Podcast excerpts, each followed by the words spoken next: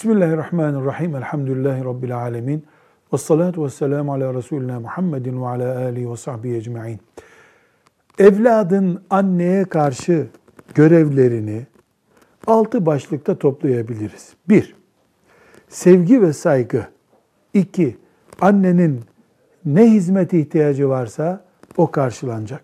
Üç, sözle, elle anneye hiçbir eziyet yapılmayacak. Dört, anne bir sebeple muhtaçsa nafakası sağlanacak. Beş, anne öldükten sonra borçları varsa onun borçları ödenecek. Anneye dualar edilecek sürekli. Ölümü yeni ve taze iken yapıldığı gibi hani yıllar geçtikten sonra da altıncısı da annenin arkadaşları, dostları annenin ziyareti düzeyinde ziyaret edilecek, alakadar olunacak. Anne onları senede bir telefonla arardı. Annesinin dostlarını da evlat aramaya devam edecek.